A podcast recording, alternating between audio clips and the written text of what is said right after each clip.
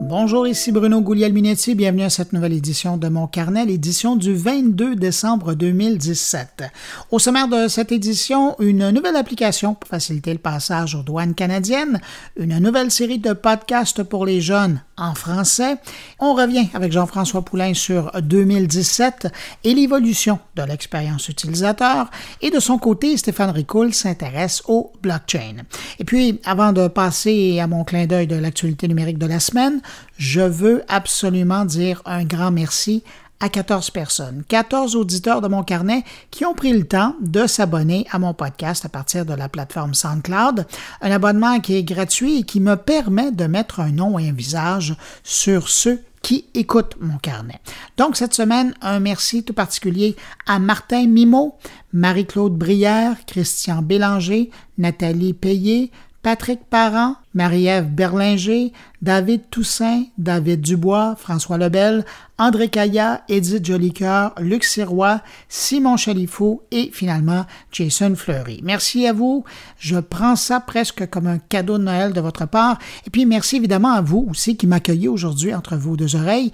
Et si ça vous tente et que ce n'est pas déjà fait, je vous invite fortement à aller vous abonner gratuitement à mon carnet sur SoundCloud parce que ça me permet de savoir finalement qui écoute mon carnet?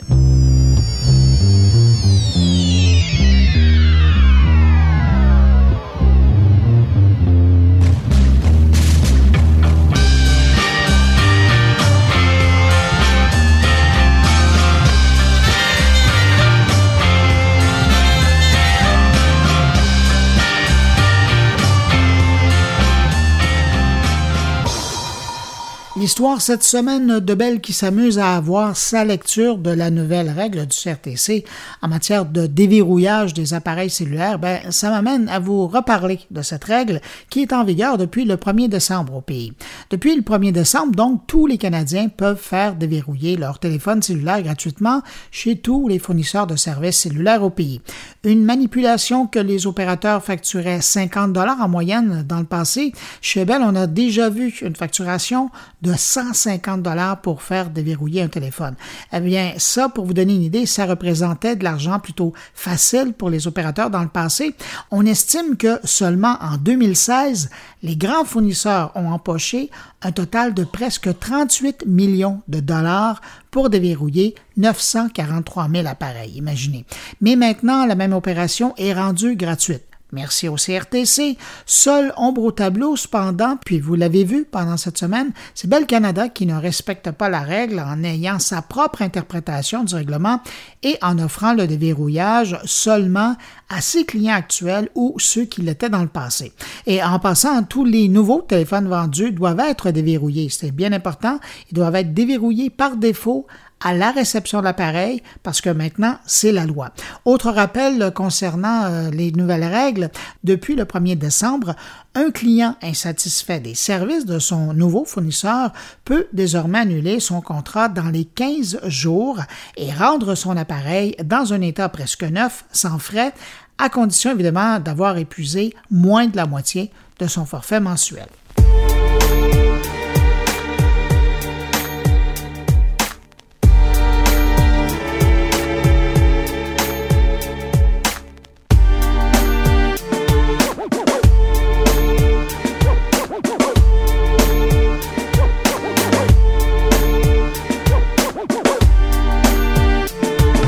On parle presque toujours de Google et de Facebook quand on parle de publicité sur Internet et pour cause. Hein.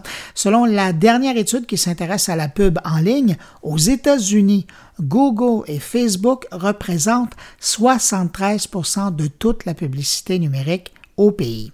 Tiens, parlant de Facebook, le réseau social aurait supprimé près de 3 millions de messages, y compris des vidéos, des annonces et d'autres formes de contenu au cours de la première moitié de 2017 à la suite de plaintes de droits d'auteur et d'entreprises qui se sont plaints de violation du droit d'auteur ou de leur marque. Et puis, une euh, toute dernière information sur Facebook, le réseau social annonce l'arrivée de nouveaux outils basés sur la reconnaissance faciale qui doivent permettre aux utilisateurs de savoir si des photos d'eux sont publiées par des tiers. Plus besoin d'être tagué pour savoir si quelqu'un a ajouté une photo ou une vidéo de vous. Une façon pour Facebook de permettre à ses utilisateurs de mieux maîtriser leurs données personnelles. Donc la fonction d'analyse d'image est la même que celle qui est utilisée pour suggérer, par exemple, des noms de contacts lorsque quelqu'un veut ajouter une étiquette d'identification sur une photo. Alors, pour ce nouveau service, Facebook fait l'inverse carrément et envoie une notification si vous semblez apparaître sur une photo lors de sa mise en ligne. Seul hic euh, à cette nouvelle fonctionnalité, c'est que les notifications fonctionnent seulement si vous êtes ami avec la personne qui veut publier ce document-là. Donc, si vous n'êtes pas ami ou que la personne vous cache son contenu, euh, si elle publie une photo avec vous, eh bien, aucun message d'avertissement ne vous sera envoyé. Bref, c'est bien, mais c'est pas encore au point.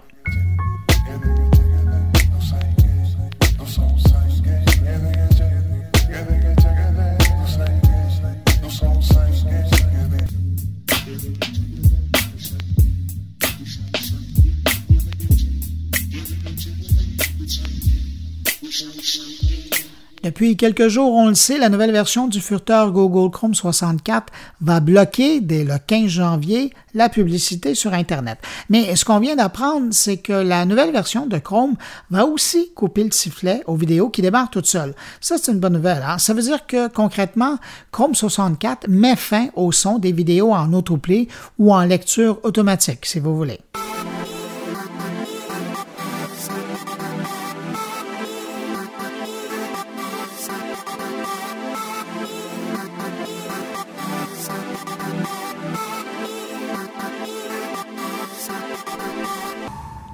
La télé-réalité revient maintenant en ligne après de belles années de télé-réalité amateur lors de l'arrivée des toutes premières webcams sur Internet et je vous épargne ici les détails si vous n'avez pas connu cette époque-là, voilà qu'un gros joueur décide de tenter à nouveau l'aventure. C'est Twitch qui annonce l'arrivée d'un stream reality en mars prochain. La plateforme de streaming spécialisée dans le jeu vidéo vient d'ouvrir les inscriptions pour ceux qui voudraient participer à l'émission Stream On. Twitch présente son projet Stream On comme étant une sorte d'émission de télé-réalité diffusée en streaming, opposant plusieurs participants en quête de notoriété. Voyez, on répète le modèle qu'on a connu à la télé. Les candidats devront faire face à différents défis afin de montrer qui sont les meilleurs streamers et ils seront jugés par un panel de célébrités de la plateforme. Le grand gagnant remportera un contrat de 5000 dollars par mois pendant un an.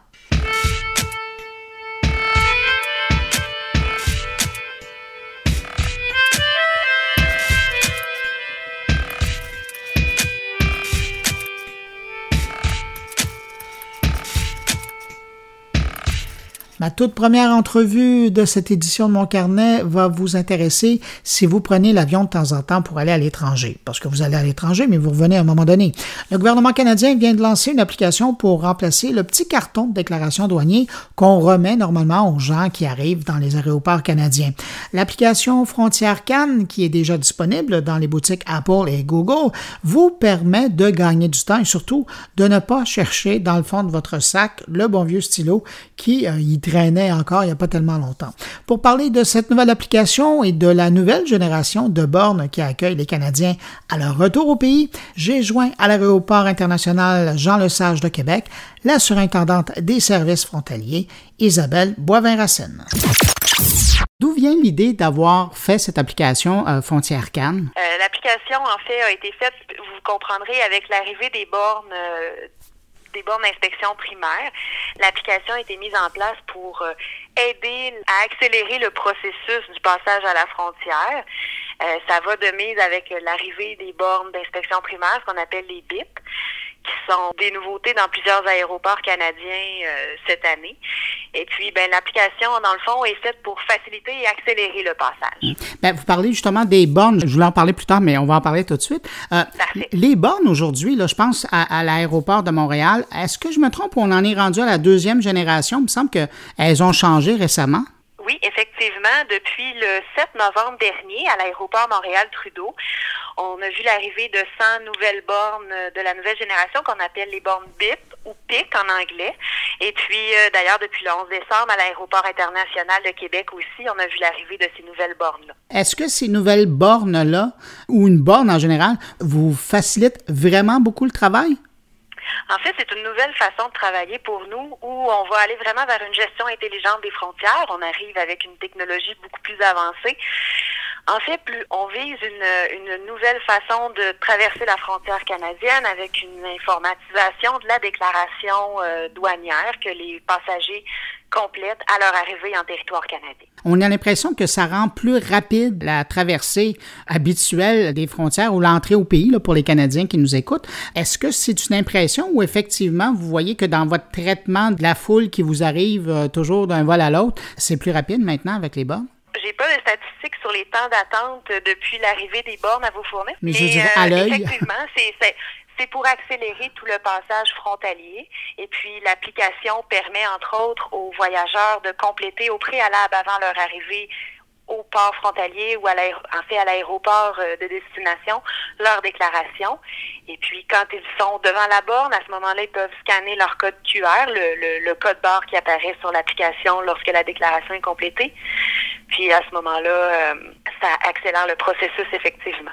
Vous me ramenez à l'application, alors on y revient. Cette application-là, donc, elle a été faite, c'est pour les téléphones intelligents, euh, je pense iPhone et euh, Android? Les, familles de téléphones intelligents, oui, de toutes les, différentes marques disponibles, oui. Et donc, à partir de là, évidemment, il faut télécharger l'application avant de partir en voyage, parce que dans l'avion, c'est pas tout le monde qui a le Wi-Fi. Effectivement, ça prend un service Internet pour pouvoir télécharger l'application.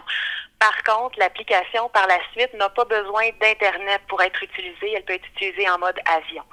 Donc, elle peut être complétée lors de un peu avant l'atterrissage afin de remplir la déclaration douanière. Et donc, essentiellement, sur cette application-là, je, je l'ai regardée, je l'ai téléchargée, mais donc, on retrouve essentiellement les mêmes questions qu'on avait sur le carton qui était distribué à bord des appareils. Effectivement, euh, autant les bornes que l'application euh, qui est disponible, en fait, c'est une informatisation de la, la, carte de déclaration douanière avec les questions auxquelles vous êtes habitué lorsque vous traversez la frontière. Et à l'heure actuelle, systématiquement, les agents de bord, ben, les transporteurs aériens avaient l'habitude de remettre à tous les Canadiens une ben, et les visiteurs aussi une carte là comme ça de déclaration. Euh, Aujourd'hui, quand on utilise l'application, qu'est-ce qu'on fait? On avise l'agent de bord qu'on n'en a pas de besoin parce qu'on utilise son téléphone? En fait, vous n'aurez pas besoin de la carte de déclaration E311. Effectivement, la déclaration en ligne et à la borne fait office de déclaration douanière, le carton bleu aussi nommé E311.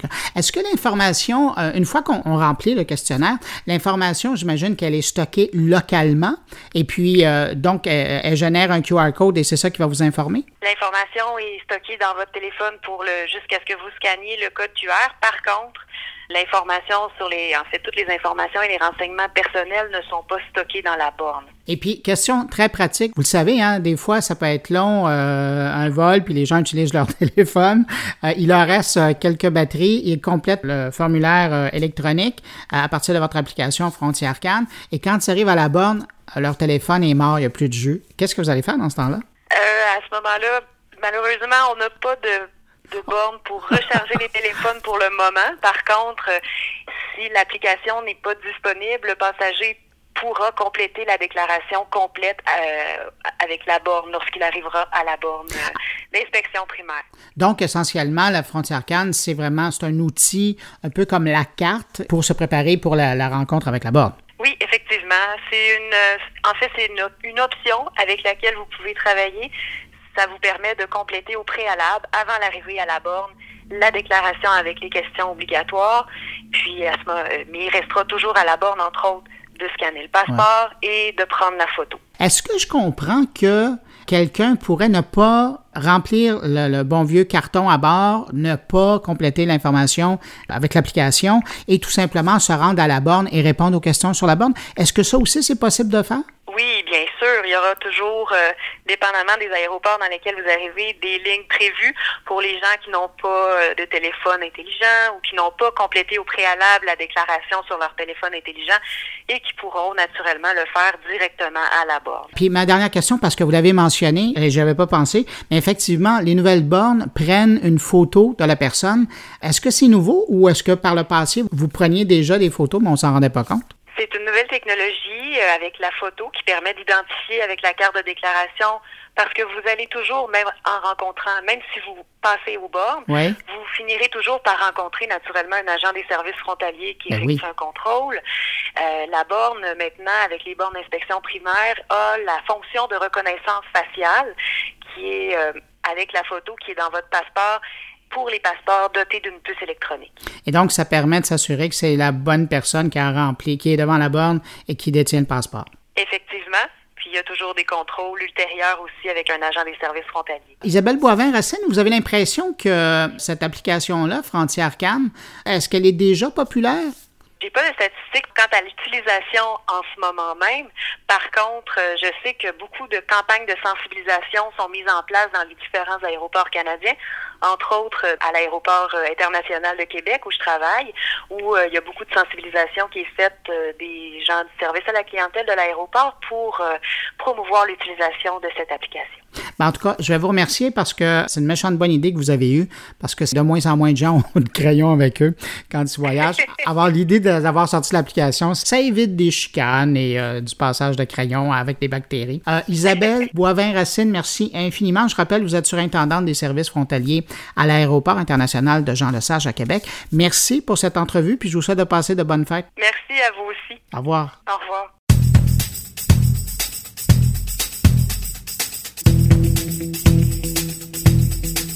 Une nouvelle plateforme de podcast pour les jeunes vient de voir le jour au Québec. Baptisée La puce à l'oreille, celle-ci propose des balados aux enfants âgés entre 6 et 12 ans. Des podcasts pour apprendre, pour comprendre et pour découvrir le monde autour d'eux. L'idée vient de Prune Lieutier, une productrice d'expériences numériques pour enfants qui a réussi à mettre son expertise de doctorante en littérature numérique jeunesse au service des jeunes auditeurs. Prune vous êtes euh, productrice de contenu pour enfants, du contenu numérique, et là, vous lancez une nouvelle plateforme de balado destinée aux enfants de 6 à 12 ans qui s'appelle La puce à l'oreille. Pourquoi vous lancez dans la production de balado pour enfants? Ben, d'abord parce que moi, je suis passionnée de contenu jeunesse de manière générale. J'aime bien explorer différentes formes de contenu, que ce soit du numérique, euh, du livre papier, etc. Ça m'intéresse de manière générale. Et euh, je suis aussi une grande amatrice de podcasts, de balados. Et je trouvais que, tout cas, je trouvais qu'il y avait vraiment un vide par rapport à, aux jeunesses dans ce domaine-là, dans le domaine de la balado, alors que, en tout cas, dans le domaine francophone, alors que euh, aux États-Unis, par exemple, au Canada anglophone, il y a beaucoup plus de contenu jeunesse qui explore ce médium sonore. Donc j'avais envie de voir comment est-ce qu'on peut créer du contenu qui soit à la fois intéressant, intelligible et qui explore les différentes dimensions sonores, la musique, les effets, euh, pour transmettre de la connaissance aux enfants, donc par le médium du podcast je reviens sur un point que vous souleviez, c'est-à-dire l'absence de contenu pour, pour les enfants. Puis effectivement, quand on cherche des podcasts pour jeunes, ça va toujours en anglais. Principalement, les gros joueurs, c'est Disney et compagnie. Mais comment on peut expliquer le vide de podcasts, de contenu pour les jeunes en français? Mais j'ai du mal à l'expliquer. Il existe, par exemple, en, format sonore, il existe beaucoup de lectures d'albums jeunesse, par exemple, mis en musique. France Culture en fait beaucoup, la BNQ en fait aussi très bien. Sauf que le documentaire n'a pas encore vraiment franchi cette étape-là, en tout cas dans les milieux francophones. Moi, j'ai le sentiment, c'est aussi parce que de manière générale, le podcast est arrivé un peu plus tard dans le, milieu francophone qu'aux États-Unis. Euh, je pense que le gros succès de Serial, par exemple, il y a quelques années, euh, a vraiment euh, un peu déniaisé le monde du podcast anglophone beaucoup de gens se sont lancés. Et donc, par la force des choses, le, jeunesse est arrivé aussi là-dessus. Euh, et le francophone est arrivé un peu plus tard. Donc, moi, j'ai le sentiment que ça va venir. Euh, là, je suis en train de, de, nouer des liens, notamment avec des partenaires en France, en Belgique, qui commencent à s'y intéresser. Mais c'est vrai qu'on est un peu une coche après, quoi. Alors, si on revient à vos produits, la puce à l'oreille, on le disait, c'est euh, des podcasts de 6 à 12 ans, mais il y a tellement de différences d'intérêt quand on a 6 ans, quand on en a 12. Alors, vous, vous avez scindé en deux. Vous avez une programmation qui est faite pour les 6-8 et une autre pour les 9-12. Parlez-nous d'abord euh, de la programmation qui est offerte pour les 6-8. Alors, pour ces 6-8, on a vraiment travaillé sur la formule de série de format court parce qu'on connaît aussi le, la capacité d'attention euh, d'un enfant de 7 ans n'est pas la même qu'un enfant de 12 ans. Donc, voulait pas trop les, les, les perdre hein, au fur et à mesure du contenu. Donc, on est sur des séries de 5 épisodes de 3 à 4 minutes chaque qui vont aborder des sujets extrêmement divers. On parle des femmes et de la technologie, on parle des astronautes, on parle, on va parler de hip-hop prochainement. Euh, donc, on est sur des formats euh, assez, euh, assez réduits et très dynamiques. Sur les plus grands, on avait envie d'abord de faire des formats plus longs, donc on est sur du 15-20 minutes, plus travaillé aussi en termes de niveau de langage. On s'entend qu'on peut parler de, choses avec des mots un peu plus compliqués pour des enfants plus âgés, et aussi des sujets qui vont être plus en lien avec leur préoccupation. Par exemple, le premier qu'on a eu, qu'on a sur le site en ce moment, est sur la dépression d'un parent. Le deuxième qui s'en vient d'ici un jour ou deux va être sur l'amour, sur l'amour, mais aussi sur le consentement, sur euh, la sexualité, etc. Qui est un sujet qu'on peut plus aborder avec des préados parce que ça les préoccupe directement. Au niveau du contenu que vous abordez, j'imagine que, euh, parce qu'évidemment, c'est toujours délicat quand on s'adresse à des enfants, euh, j'imagine que vous portez un intérêt particulier à la pédagogie, à, ce que vous leur communiquez. Comment vous abordez ça? Mais moi, par ailleurs, je, fais également de la recherche. Je termine mon doctorat en littérature numérique jeunesse, donc je m'intéresse beaucoup avec notamment une chaire en littératie médiatique multimodale qui appartient des langues de l'UQAM. On travaille beaucoup sur le type de niveau de langage, le type de contenu, la longueur, euh, le, type d'arrimage des contenus entre eux aussi. Donc moi, je travaille beaucoup avec des chercheurs là-dessus. Et par ailleurs, je me suis assurée de ne pas dire n'importe quoi aux gens, en tout cas aux enfants. Euh, sur les formats longs, sur la dépression, par exemple, on a travaillé avec un, organisme scientifique de vulgarisation scientifique qui s'appelle Immerscience, qui est composé de deux euh, chercheuses en pédopsychiatrie. Donc à chaque fois, je vais aller chercher des expertises qui me permettent de m'assurer que ce que je dis et la manière dont je le dis est pertinente pour les enfants que je vise. Pour une productrice ou une réalisatrice d'une série comme ça, il est où le défi? Ben, il, est, il, est, il, est, grand, c'est-à-dire que déjà le gros défi, c'est d'arriver à transmettre un contenu médiation culturelle sans visuel. On s'entend que, que c'est difficile euh, aujourd'hui dans le monde des écrans avec euh, la, la, la grande diversité de contenus auxquels ils ont accès, de pouvoir embarquer un enfant dans un voyage sonore. Ça, pour moi, c'est un gros défi. Et l'autre défi, c'est celui de la diffusion. C'est-à-dire aujourd'hui, comment est-ce que je rejoins euh, les enfants par un médium auquel ils n'ont pas forcément accès directement dans leur télévision ou sur leur, euh, sur leur iPad via YouTube, qui est la, la, la plateforme qui consulte le plus. Donc, il est des ordres-là. Et puis, bah, ça m'amusait aussi. Je trouvais ça intéressant de travailler sur divers sujets et travailler sur des, euh, des euh, productions courtes aussi et diverses. Souvent, quand on fait un projet de production numérique, on va partir sur un an et demi de production. Là, en, quelques semaines, euh, je peux faire de nouveaux contenus et c'est super emballant. Ça me permet de diversifier ma production. Et à quel rythme vous produisez? Alors, ben, ça, le rythme de, de des financements qu'on a aussi, euh, parce que, parce que, parce que ça, ça, coûte quand même à produire. Donc là, on a eu un premier financement de la ville de Montréal et du ministère des Communications qui nous a permis de produire euh, une série de cinq séries de contenus courts et deux formats longs. Donc en deux mois, on a produit trois formats, trois séries format court et un format long, on est en train de produire les autres. Euh, et on attend des réponses pour d'autres financements pour produire encore. Mais je dirais que dans un monde idéal, avec les financements disponibles, on est capable de produire deux séries de, de formats courts par mois et un format long à peu près.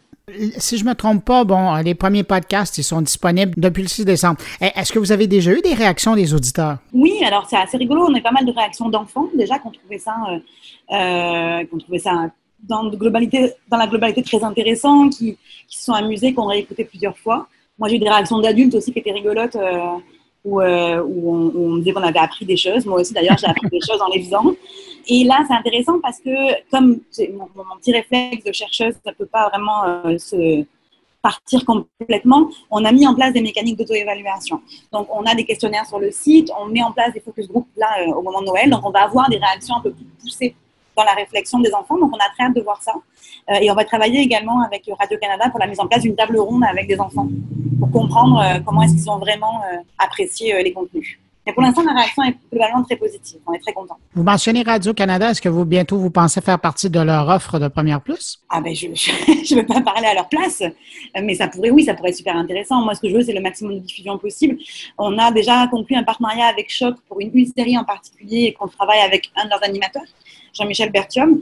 Moi, de, de, de, démultiplier le type de partenariat et les, et les voies de diffusion, pour moi, c'est l'idéal. Ce que je veux, les contenus sont gratuits. C'est pas, pas un projet qui, pour moi, est forcément une source de revenus non plus. C'est un projet que j'ai envie de faire vivre, surtout. Les gens qui nous entendent, tiens, les adultes qui veulent faire une surprise aux plus jeunes, ils peuvent aller chercher où vos podcasts? Sur le, le site, la à l'oreille balado.com et euh, sur Facebook également, on reposte euh, souvent les contenus. Et, euh, et, pour ceux qui seraient intéressés, on est en train de mettre en place pour le début de l'année 2018 euh, des formats de cartes postales sonores, mais avec les enfants, pour le coup. Est-ce qu'on doit toujours être branché sur Internet pour pouvoir écouter ou est-ce qu'on peut télécharger? pouvez télécharger. On peut télécharger sur SoundCloud pour l'instant et on est en train d'être on l'espère, par Apple pour pouvoir être sur l'offre Apple Podcast. Ben écoutez, euh, Prune Luthier, je vous souhaite bonne chance avec votre série. C'est toujours intéressant de voir des nouveaux podcasteurs arriver, mais surtout dans le créneau des enfants, ça manquait énormément. Puis je pense que vous venez d'ouvrir une bonne place euh, qui reste à, à, être développée. Alors bonne chance avec la puce à l'oreille. Merci beaucoup. Au revoir.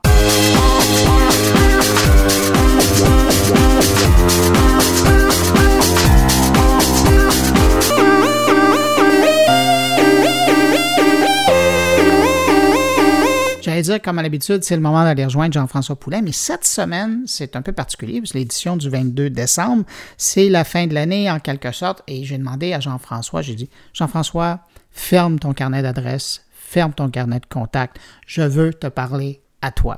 Parce que euh, pendant toute l'année, euh, il nous a parlé de UX, d'expérience d'utilisation, d'utilisateur euh, avec ses invités. Mais là, ce que j'avais le goût d'entendre de sa part, c'est sa vision de la chose. Parce que avant tout, ben, il a l'air d'être occupé à nous parler chaque semaine. Mais avant tout ça, ce qui l'occupe, c'est que lui-même est un praticien euh, de l'expérience UX euh, et, d'aider, de, conseiller les entreprises, les individus en développement. Puis je me suis dit, la tant qu'à avoir parlé autant de UX, d'expérience utilisateur, ça valait peut-être la peine en cette fin d'année de parler à Jean-François, mais juste avec lui, pour parler justement du UX en 2007, comment ça s'est passé, son industrie.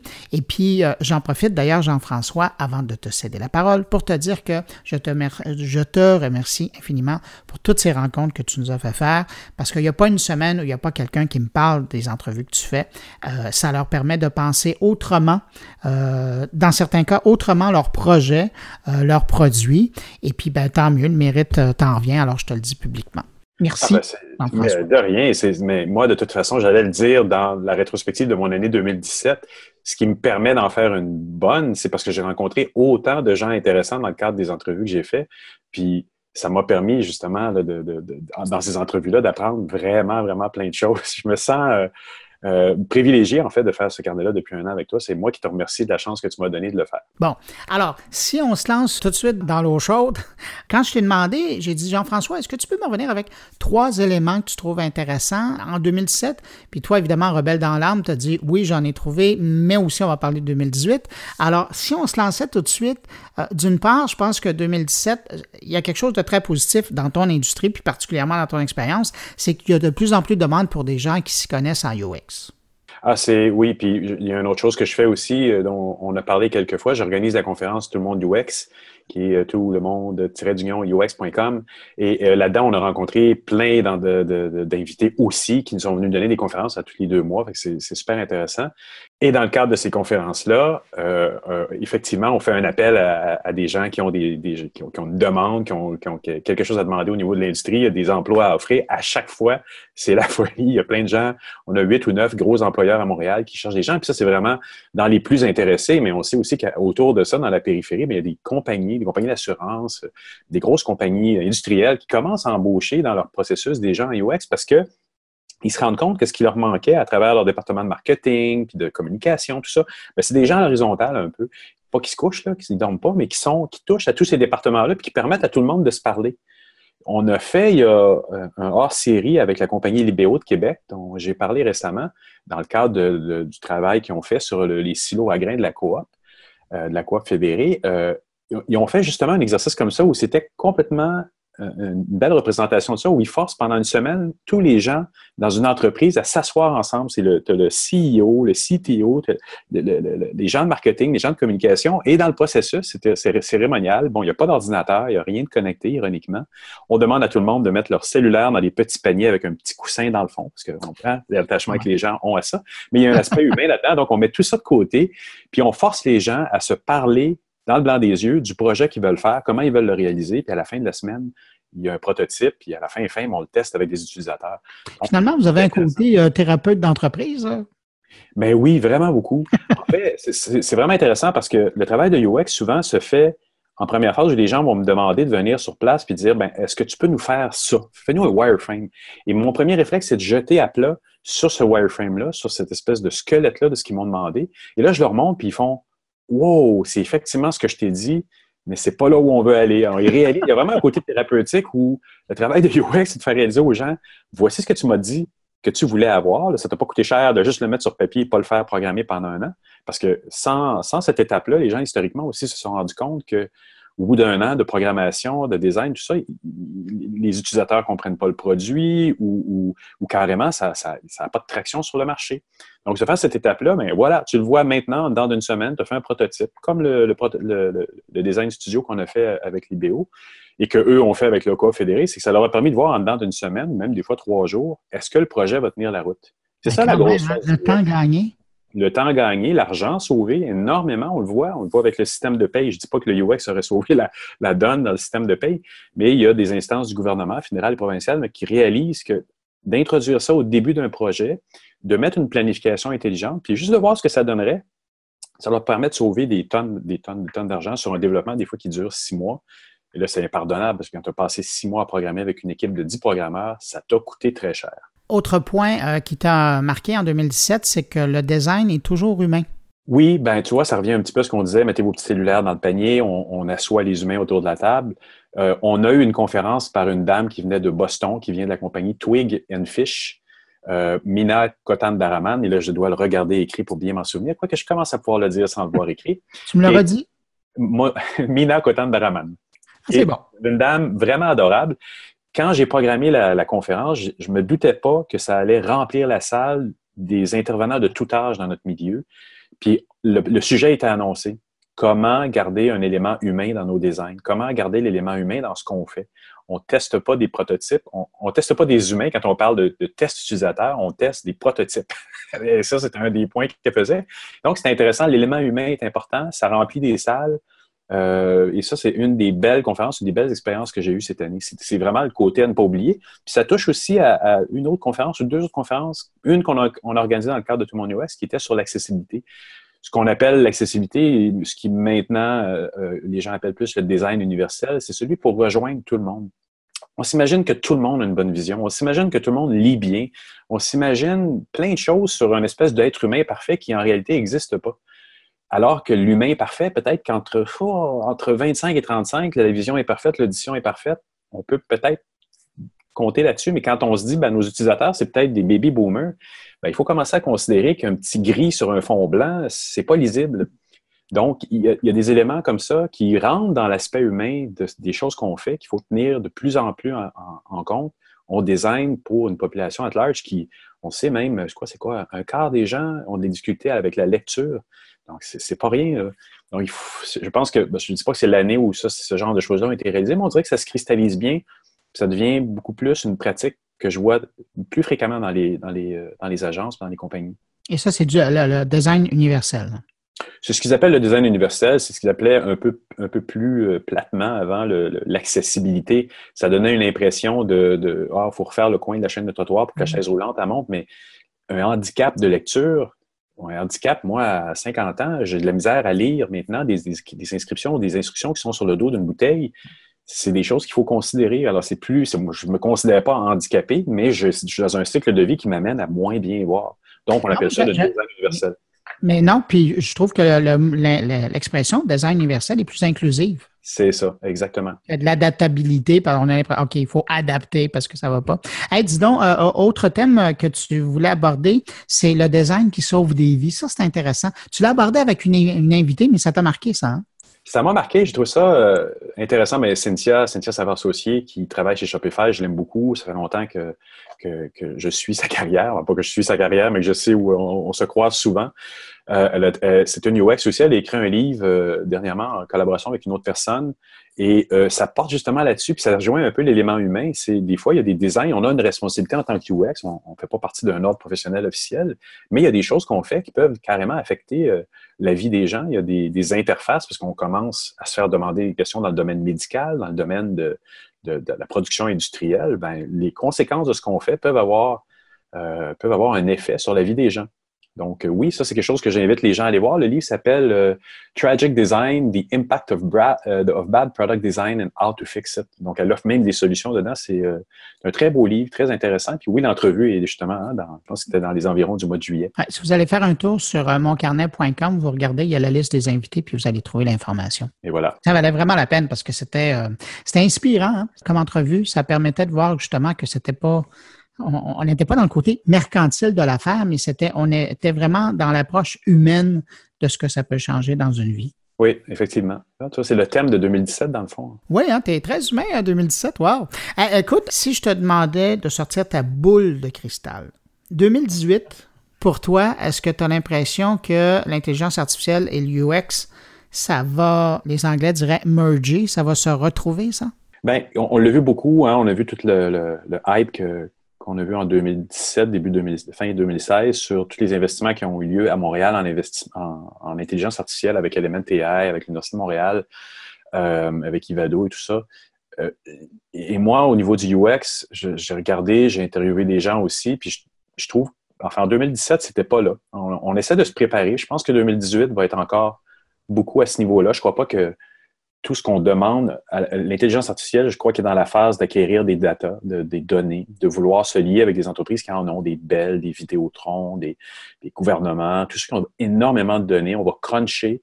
À un moment donné, je pense que les, les, chercheurs vont nous revenir avec des conclusions et à nous, ça va être à nous de commencer à pouvoir dire oui, comment on utilise ça. Et, j'ai fait une entrevue à Toronto avec une dame euh, d'Europe de l'Est, dont le nom m'échappe, et elle me disait, je lui demandais est-ce que le AI va changer les méthodologies qu'on applique en UX. elle m'a fait un superbe sourire. La dame a commencé à travailler en UX en 1967. Ça s'appelait l'ergonomie à l'époque. Et euh, elle, me, elle regardé avec un grand sourire, puis elle m'a dit non, ça ne changera rien. La méthodologie va rester la même parce qu'on va devoir s'adresser à des humains. Et, et donc, l'information vient d'immenses conclusions qui ont été tirées par une machine quelque part dans le monde. Il va quand même falloir parler. il va falloir faire un effort supplémentaire parce que la façon de communiquer avec les gens, puis on l'a vu dans des entrevues aussi cette, année, ben, va peut-être être plus conversationnelle. Et donc, il faut commencer à trouver des façons de scénariser, moins sous la forme d'écran, mais sous la forme de conversation. On a vu aussi que des, corps de métier qui vont rentrer en ligne de compte, ça va être des scénaristes, ça va être des gens qui savent faire des dialogues, puis qui savent donner une âme ou qui savent donner, pas une âme, mais une personnalité à cette interface-là avec laquelle on parle. C'est ça qui est fascinant parce que, puis je l'ai vu ça au fil des entrevues que tu as fait cette année, puis tu reviens sur le thème, c'est pour ça que je le ramène, c'est de voir comment vous travaillez. Tu sais, au départ, c'était euh, une interface, c'était moi, la première fois que j'ai pensé à ça, c'était une interface d'un logiciel, par exemple. Comment on a travaillé, où étaient les boutons, euh, puis poursuivre la, la, façon de travailler des gens. Mais après, ça a été les interfaces sur les appareils mobiles. Euh, après, euh, puis tu en as parlé la semaine dernière, l'interface dans un bâtiment pour que le bâtiment s'adapte aux besoins de l'être humain. Puis évidemment, avec la borne intelligente, les assistants intelligents, c'est l'interface vocale. C'est fascinant de voir comment vous êtes appelé à travailler dans différents champs d'intervention ou dans différents différentes plateformes pour, pour développer différentes passerelles pour accéder à des outils ou, à de l'information. C'est impressionnant. Très challengeant pour les gens qui, dans l'UX, viennent du monde du design. Parce que eux, leur premier réflexe par formation, ça va être de dire je fais une interface, qu'est-ce que je peux faire pour toi? Ou on arrive avec une problématique côté client, j'ai un problème, je veux permettre à mes, à mes clients de comprendre mieux ce que j'ai à vendre. Pas de problème, on va vous faire une app. Je pense qu'il faut sortir. Je pense que 2017 a été euh, une ouverture pour les, yeux de pas mal tout le monde dans le métier. Puis il ne faut pas se sentir trop challengé. Je pense que les méthodes qu'on applique vont s'appliquent à tout. Il faut juste être capable de dire peut-être que la solution n'est pas une interface. En tout cas, pas une interface visuelle. peut-être un, elle sera, peut-être une interface visuelle, mais appuyée, secondée par une interface vocale. Absolument. Parce que c'est vers là qu'on s'en va. Mais ou vocal, ou même quand on parlait de la pièce du bâtiment ou de la ville connectée, je pense que l'intelligence qu'on y met aussi, ça va être d'être capable de dire j'ai appris de ce que mes utilisateurs font. Je fais passer un véhicule devant chez lui à, une heure précise parce que je sais qu'il en a besoin. Je, je, change la température parce que je sais qu'il n'est pas là. Je coupe l'eau parce que je ne veux pas qu'il y ait des dégâts d'eau pendant qu'il n'est pas là. Plein de choses qu'en réalité, j'ai résolu le problème du client, j'ai pas eu à lui dire est-ce que tu veux ça? Enfin, je l'ai ennuyé le moins possible avec ce genre de questions-là. On en est là, puis j'espère que 2018 va amener plus ça, mais ça nous demande des défis. Les documents qu'on doit produire pour montrer à nos clients maintenant ne tiennent plus de voici l'interface que je veux te faire, mais ça va être un schéma, ça va être une espèce d'arborescence de oh, conversation. c'est toute une réflexion que vous avez à lui expliquer. Absolument, c'est ça, exactement le chemin.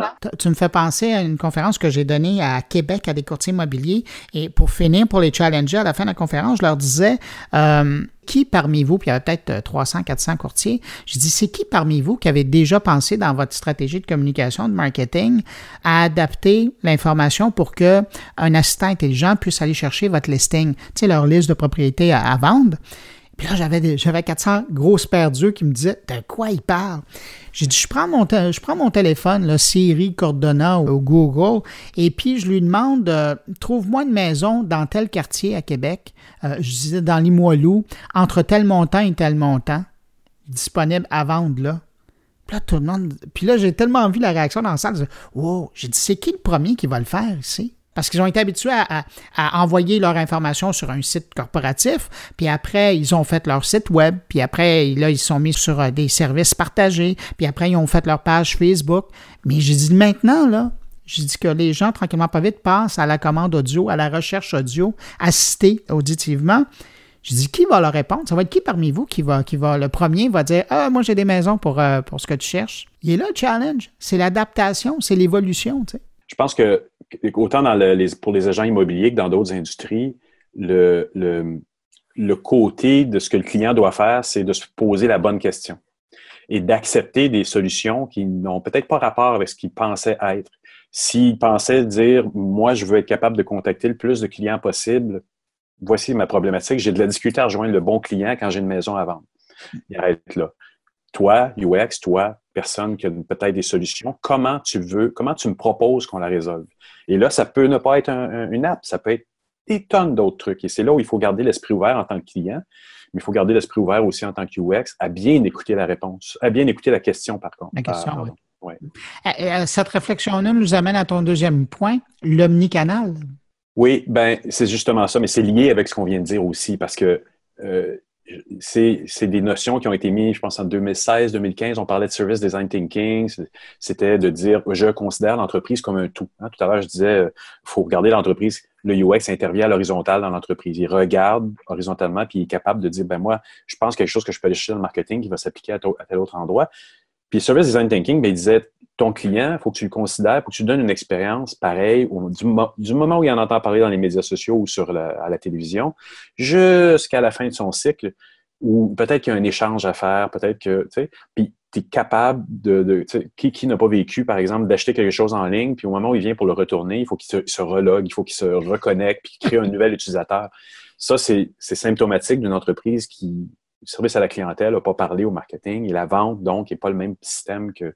Mais c'est pas grave, on les développe. Non, c'est très grave. C'est là où une entreprise peut perdre des plumes, c'est comment je traite les gens dans tous les canaux. Puis les canaux, c'est pas juste les canaux en ligne, c'est les canaux de j'appelle, puis je dis, ben moi, j'ai acheté un produit en ligne, puis il ne faut pas que la personne dise Ah, mais moi, je ne suis pas au courant. Ou quand tu vas dans le magasin, tu dis J'ai acheté un produit en ligne, puis la personne te dit Ah, en ligne, c'est comme un magasin indépendant.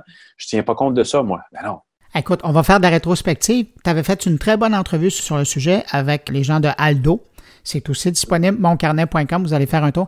Quand tu parles de, l'expérience euh, omnicanal, c'était tellement ça que tu t'expliquais dans cette entrevue-là. Aldo, euh, Grégoire Barret, qui est chez Aldo, euh, ils ont une grosse équipe de UX marketing, puis ils font un très, très, très beau travail de ce genre d'approche-là. Et, d'ailleurs, c'était eux, eux aussi euh, qui ont fait la dernière conférence ou une partie de la dernière conférence sur le Universal Design. Ils en tiennent compte. T'amène pour terminer pour ce que tu regardes, ce qui t'intéresse pour 2018. difficile de passer à côté de la réalité augmentée, de la réalité virtuelle, parce que, bon, 2017, ça a été l'année où on a vu que, bon, il y, y a quelque chose qui allait se faire dans ce domaine-là ça va changer votre travail, ça. Ça, oui, encore une fois, comment on fait pour scénariser une expérience dans laquelle ça tient plus du jeu vidéo? Les gens, les UX des jeux vidéo ont plus d'expérience que nous là-dedans.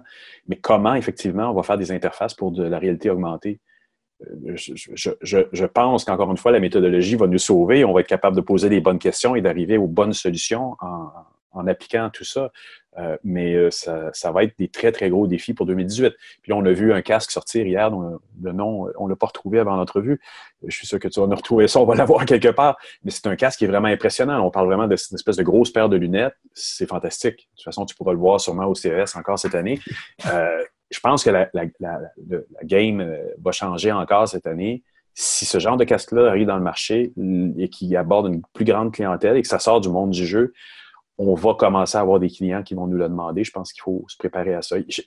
À la base, pour que ce soit l'omnicanal, le, le AI, le VR, le AR, on, ne peut pas faire preuve d'un manque d'imagination quand on propose de la documentation. Si on est dogmatique puis on on se repose sur des documents d'il y a cinq ans, on n'y arrivera pas. On doit être en mesure de créer quelque chose de nouveau à chaque fois, basé sur notre méthodologie de base qui date des années 50, mais de réinventer constamment la pratique pour être capable de dire voici ce qu'on doit présenter à nos clients, voici, cher client, ce que je te, que je te propose, voici ce à travers quoi tes clients à toi vont passer pour arriver à acheter ton produit.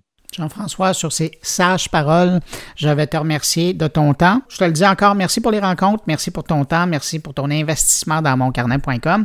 Je te souhaite de passer de joyeuses fêtes. nous, on se retrouve dans l'édition du 19 janvier, parce que celle du 12 janvier, elle va être en direct de Las Vegas. Ça va être mon retour sur l'événement. Et puis, euh, ben, il y aura euh, mon carnet pendant tout le temps des fêtes, là. mais euh, je voulais te remercier beaucoup et puis te souhaiter un bon temps des fêtes, relaxé, puis on se retrouve, nous, le 19 janvier prochain. Super. Merci beaucoup à toi, Bruno, puis merci à tous les gens qui nous envoient des beaux commentaires. Ça fait vraiment plaisir. Tu as raison. Merci beaucoup, Jean-François. Bye. Merci. Bye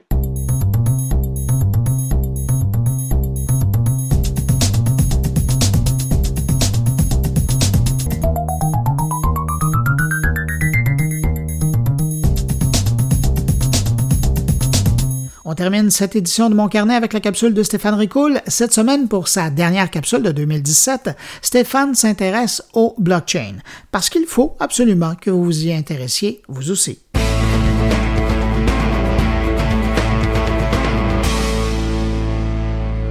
Bonjour et bienvenue dans cette nouvelle capsule sur l'actualité numérique. Ce qui a retenu mon attention cette semaine, ce sont encore une fois les technologies blockchain. Pourquoi?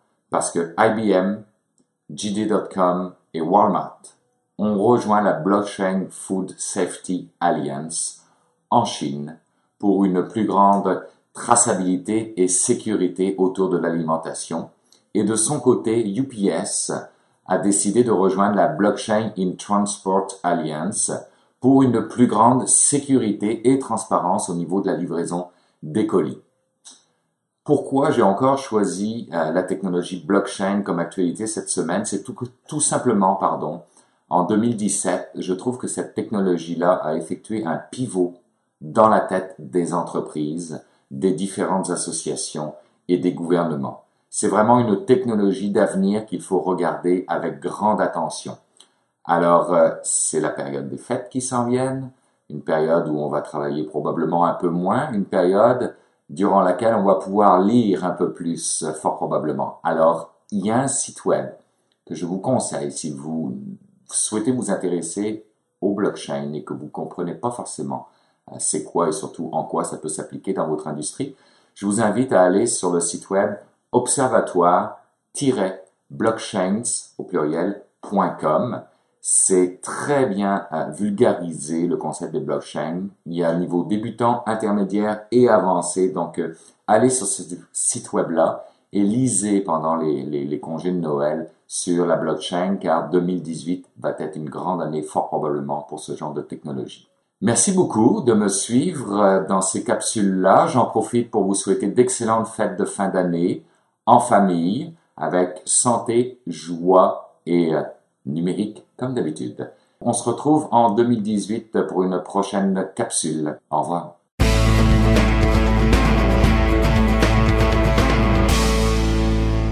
Bien voilà, c'est tout pour cette édition de mon carnet pour cette semaine.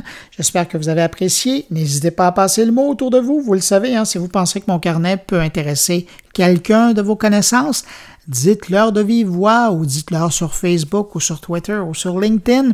Je vous fais confiance pour passer le mot. J'en profite pour vous aviser que mon carnet ne fait pas relâche pendant les fêtes. Alors la semaine prochaine, on poursuit le retour sur l'année 2017 dans les domaines de la cybersécurité, des réseaux sociaux et du commerce en ligne. Et dans l'édition du 5 janvier, je vous propose, pour bien commencer l'année, une rencontre avec le journaliste animateur Mathieu Dugal et l'artiste philosophe Hervé Fischer pour démarrer l'année sous l'angle de la réflexion numérique. Entre-temps, si vous désirez me laisser un mot, vous le savez, euh, je prends les commentaires, les suggestions et même les critiques.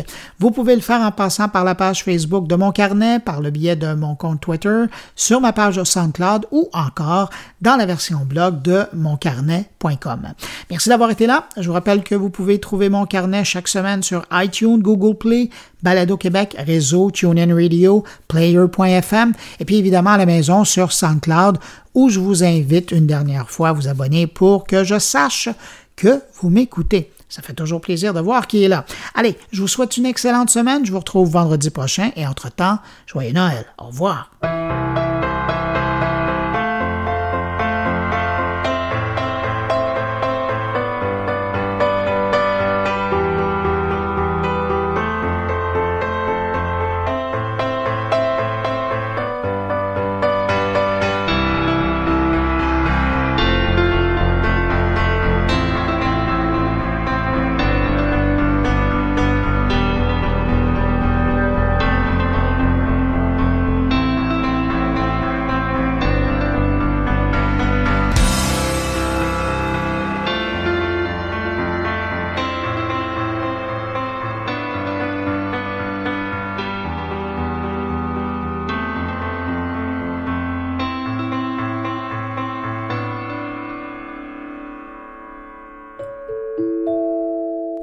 Production goulielminetti.com